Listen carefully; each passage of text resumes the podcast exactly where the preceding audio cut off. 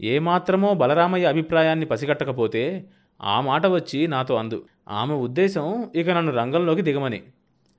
గుప్పు గుప్పున చుట్ట పొగ వదులుతూ అన్నాడు సాంబయ్య. సాంబయ్య చెప్పిందంతా సబబుగానే కనిపించింది కనకయ్యకు.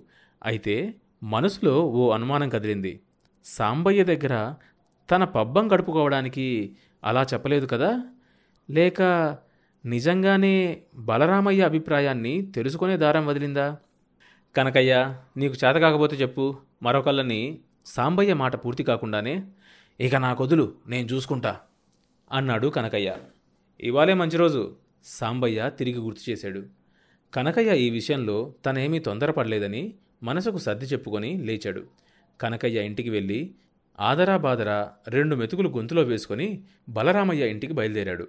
బలరామయ్య తండ్రి తాతల నాటి స్థితిగతులు ఈనాటి బలరామయ్య పరిస్థితి కనకయ్య తన స్మృతిపదంలోంచి తవ్వి తోడి మననం చేసుకోసాగాడు. బలరామయ్య తండ్రి వీరభద్రయ్య గారు జిల్లా మొత్తం మీద పేరు మోసిన ధనిక స్వాముల్లో ఒకడు. వెనుకటి రోజుల్లో ఇంగ్లీషు ధర జిల్లా కలెక్టర్గా ఉన్నప్పుడు ఆ ప్రాంతం వచ్చి వీరభద్రయ్య గారింట్లోనే మకాం వేశారు. ఊర్లో ఉన్న ముప్పాతిక కుటుంబాల వాళ్ళు వీరభద్రయ్య గారి ఉప్పు పులుసు తినవాళ్ళే. అంతా జమీందారీ పద్ధతుల్లోనే నడిపించుకున్నాడు. ఆయన బతుకున్నన్ని రోజులన్నీ. ఆయనకు బలరామయ్య ఒక్కడే కొడుకు. కూతుర్ని చింతపల్లి జమీందారీ వంశంలో ఇచ్చారు. బలరామయ్య తండ్రి ఆస్తితో పాటు ఆస్తి పరులకుండే అహంకారాన్ని ఆభిజాత్యాన్ని వారసంగా పొందాడు. అయితే తండ్రిలో ఉన్న వితరణ బుద్ధి మర్యాద మన్నన కొడుక్కు రాలేదు. ఉన్నదానికంటే హెచ్చులు చెప్పుకోవడం గొప్పలకు పోయి తలకు మించిన పనులు చేయడం బలరామయ్యకు స్వతహా వచ్చిన గుణం.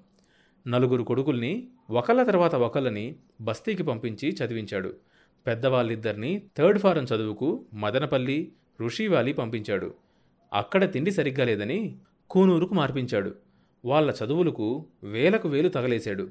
వాళ్ళు మొత్తం నాలుగేళ్ళ కంటే ఎక్కువ చదవలేదు. చదివిన క్లాసే రెండేసి సార్లు చదివి ఫిఫ్త్ ఫారం అన్నా పాస్ అవ్వకుండానే ఇంటికి చేరారు.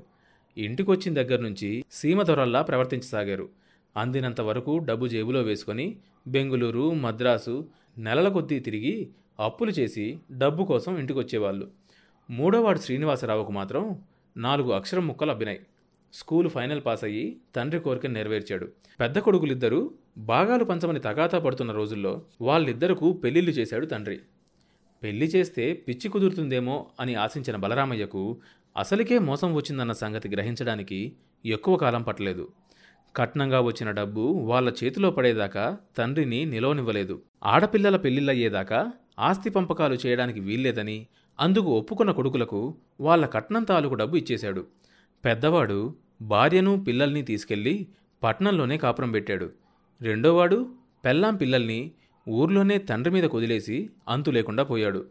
తన పని తడిసిన అడుసులా అవడం గ్రహించిన బలరామయ్య మూడో కొడుకు పెద్ద కూతురు పెళ్ళిళ్ళు చేశాడు. మూడో వాడికి బాగానే ఉన్న సంబంధమే వచ్చింది.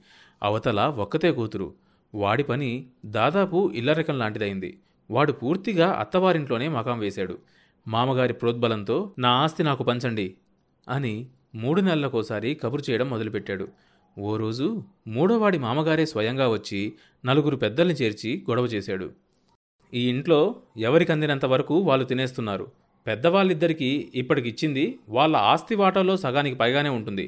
ఇంకా పెళ్ళి కావాల్సిన వాళ్ళు ఇద్దరు కూతుర్లు ఉన్నారు ఇట్లా ఎవడి పంట కింద పడింది వాడు నమిలేస్తుంటే చివరకు నా అల్లుడికి మిగిలేదేంటి?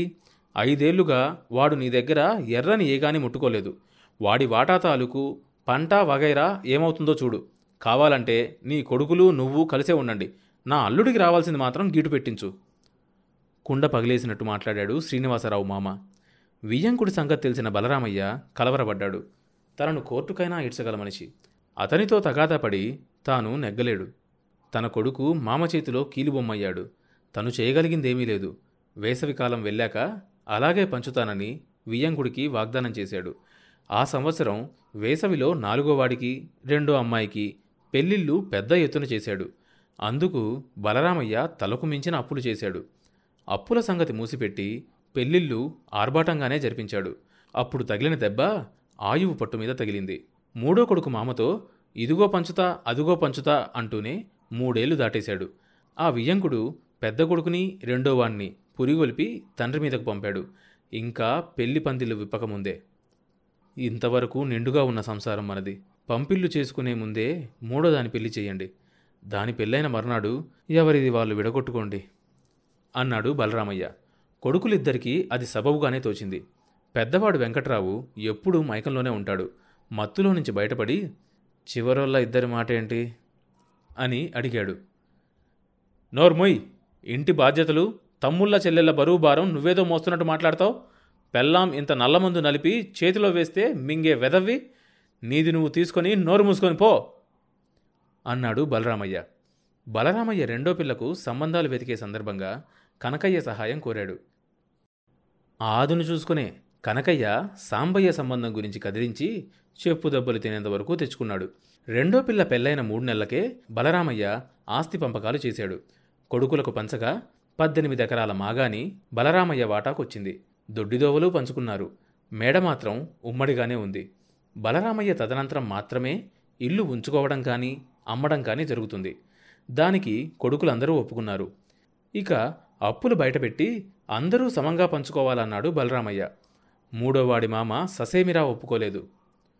ఉమ్మడి కుటుంబం మీద చేసిన అప్పు ఆస్తికి హక్కుదారులైన వాళ్ళందరూ భరించడం న్యాయం అన్నారు పెద్ద మనుషులు నా అల్లుడి మీద దమ్మిడి ఖర్చు పెట్టలా?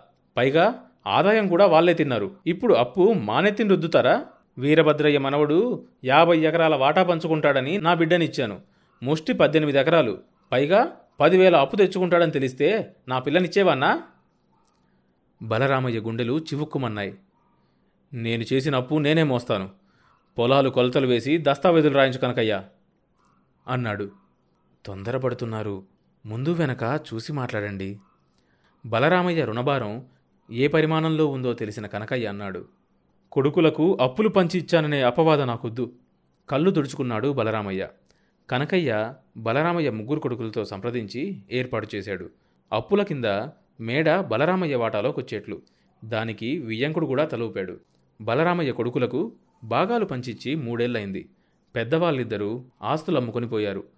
మూడోవాడి మామ ఇక్కడి పొలం అమ్మి తమ ఊర్లో కొన్నాడు. రెండోవాడి భార్య పోయింది. పిల్లల్ని అత్తవారింట్లో వదిలి దేశాలు పట్టుకు తిరుగుతున్నాడు. బలరామయ్య పెద్ద కొడుకు ఏడాది క్రితమే గుండె జబ్బుతో పోయాడు. నాలుగోవాడు ప్రసాద్ తన వాటాకు వచ్చిన పొలం దొడ్లు దోవలు అమ్ముకొని మద్రాసులో ఉంటున్నాడు. వాడు డ్రామా యాక్ట్రెస్ను ఒకదాన్ని ఉంచుకొని సినిమా తీసే ప్రయత్నంలో ఉన్నాడని కనకయ్యకు తెలిసింది. బలరామయ్య గారి మూడో అమ్మాయి భాగాలు పంచుకునే నాటికి లంగా ఓణిలు వేసుకుని తిరిగే పిల్ల. ఇప్పుడు చీరలు కడుతుంది. అప్పట్లో ఇంకా చిన్నపిల్ల ఇప్పట్లో దీనికి తొందర లేదు. అనుకొని సంతృప్తిపడ్డ బలరామయ్యకు కూతురు పెరిగి పెద్దదై ఇప్పుడు గుండెల మీద కుంపటైంది. రెండేళ్ళుగా పెళ్ళి సంబంధాలు గాలిస్తున్నాడు. ఎక్కడా అనువైన సంబంధం కుదరలేదు. తన అంతస్తుకు తగ్గ వాళ్ళతో వాళ్ళు కోరిన కట్నాలు ఇచ్చి తను తూగే స్థితిలో లేడు. ఇద్దరు ఆడపిల్లల పెళ్ళిళ్ళు లోగడ చేశాడు. సంబంధాల మీద సంబంధాలు వచ్చాయి ఆ రోజుల్లో. తాను కోరిన వియ్యం అందగలిగాడు. పరిస్థితులు తారుమారయ్యాయి. బలరామయ్య గారి మేడ ప్రహరీ గేటు ముందుకొచ్చిన కనకయ్య ఓ నిమిషం తటపటాయించాడు. కాగల కార్యం గంధర్వులే తీరుస్తారు అన్న ధైర్యంతో లోపలకు అడుగుపెట్టాడు. భోజనం చేసి ఆరు బయట పడక కుర్చీలో పడుకొని చుట్ట కాల్చుకుంటున్న బలరామయ్య సర్దుకొని రా కనకయ్య రా ఏంటి విశేషం? పొద్దుపోయొచ్చావు అన్నాడు. జీతగాన్ని కేకవేసి పెద్ద చేతుల కూర్చి తెప్పించి వేశాడు. కనకయ్య కుర్చీలో కూర్చుంటూ తను ఆ ఇంట్లో చేతులు కట్టుకొని నిలబడే మాట్లాడి వెళ్ళిన రోజులు గుర్తు చేసుకున్నాడు. పొద్దున వచ్చిన వాన పొద్దుగుకి వచ్చిన చుట్టం ఊరికే పోరంటారు అన్నాడు కనకయ్య. అయితే గాలివాన తేలేదంటావు. చుట్టరికాలు కలపడానికే వచ్చాను. ఎవరితో? ఆనందంగా నవ్వుతూ అన్నాడు బలరామయ్య. మీ తండ్రి గారు మీకిచ్చినంత ఆస్తికి మీ మనవడు వారసులవుతాడు. అది నీ పిచ్చి. అంతటి అదృష్టమే ఉంటే నా కొడుకులు ఎందుకు ఇట్లా అవుతారు? మా తాత ముత్తాతల ఆస్తి ఇట్లా ఎందుకు హరించుకుపోతుంది? బాధగా అన్నాడు బలరామయ్య.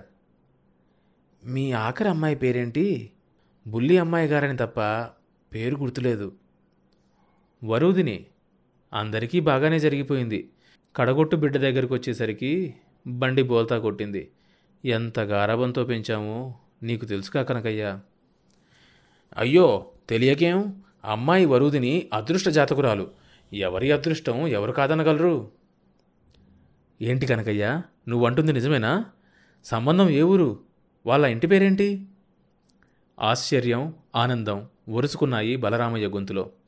కనకయ్య ఉంగిడి తిన్న గొడ్డులా అయిపోయాడు. చెప్పాలని లోలోన కొట్టుకులాడుతున్న మాటలు పెదవులు దాటలేకపోతున్నాయి. ఎనభై ఎకరాల మాగాని కవిల పాతిక వేల దాకా ఉంటుంది. ఒక్కడే కొడుకు. కనకయ్య ఎత్తుగడ మార్చాడు. ఒక్క అడుగు వెనక్కి తగ్గి కొత్త బలం ఊపుతో మళ్ళీ ముందుకు సాగాడు. ఆహా అట్లాగా? బలరామయ్య కళ్ళు మెరిశాయి. అమ్మాయికి రాణివాసం అంటే నమ్మండి. భగవంతుడు చల్లగా చూస్తే అంతకంటే నాకు కావలసిందేముంది? ఏ ఊరు? దూరాభార సంబంధం కాదు. దగ్గరలోనే నా బిడ్డ అదృష్టం అది. నీ చెప్పేది అదే కదా కనకయ్య తన కృతజ్ఞతను ఎలా తెలియజేయాలో తెలియక పడక కుర్చీలోంచి ముందుకు వంగి కనకయ్య చేయి పట్టుకున్నాడు. మీ ఉప్పు తిన్నవాడిని మీ నుంచి లాభం పొందినవాడిని ఉన్నమాట చెబుతున్నాను. నేను మీకు రుణపడున్నాను. అది ఈ విధంగా తీర్చుకోగలిగితే అంతకంటే కావాల్సిందేం లేదు. కనకయ్య తడిపొడిగా గొంతు మార్చి అన్నాడు. సంబంధం ఖాయం చేయి వెనక ముందు చూడొద్దు. చెప్పలేదు చెప్పలేదు. వియ్యాలవారి ఊరు మన ఊరే. మన ఊరా? అంతటి వాళ్ళు మన ఊర్లో ఎవరున్నారయ్యా? నాకు తెలియకుండా. ఇంటి ముందున్న రత్నాలు కనిపించవు. దూరంగా ఉన్న రాళ్ళ కుప్పలు ఎతుకుతారు మనుషులు. ఎవరయ్యా? ఆ రత్నాలు రాసులు పోసు కూర్చున్న వాళ్ళు? ఉద్రేకాన్ని అణుచుకోలేకపోయాడు బలరామయ్య. సాంబయ్య కొడుకు వెంకటపతి. కనకయ్యకు ఆ తర్వాత మాట పెగల్లేదు. బలరామయ్య మీద పిడుగుపడింది. మనిషి స్తంభించిపోయాడు. కనకయ్యకు ముచ్చెమటలు పోస్తున్నాయి. గేటుకేసి చూశాడు. తెరిచే ఉంది. కనకయ్య గాలి కుంభించి బలరామయ్య ఉచ్ఛ్వాస నిశ్వాసాలను వింటున్నాడు. బలరామయ్య నిట్టూర్పు విడిచి కదిలాడు. పడక కుర్చీ కిరకిరమంది. కనకయ్య చెవులు రిక్కరించుకొని గుండెల్ని గుప్పెట్లో పెట్టుకొని విన్నాడు. తర్వాత భాగం వచ్చే ఎపిసోడ్లో వినొచ్చు. ఈ షో అన్ని మేజర్ పాడ్కాస్ట్ ప్లాట్ఫామ్స్లో వినొచ్చు. కొత్త ఎపిసోడ్ రిలీజ్ అయినప్పుడు మీకు తెలియడం కోసం సబ్స్క్రైబ్ చేసుకొని నోటిఫికేషన్ టర్న్ ఆన్ చేసుకోండి.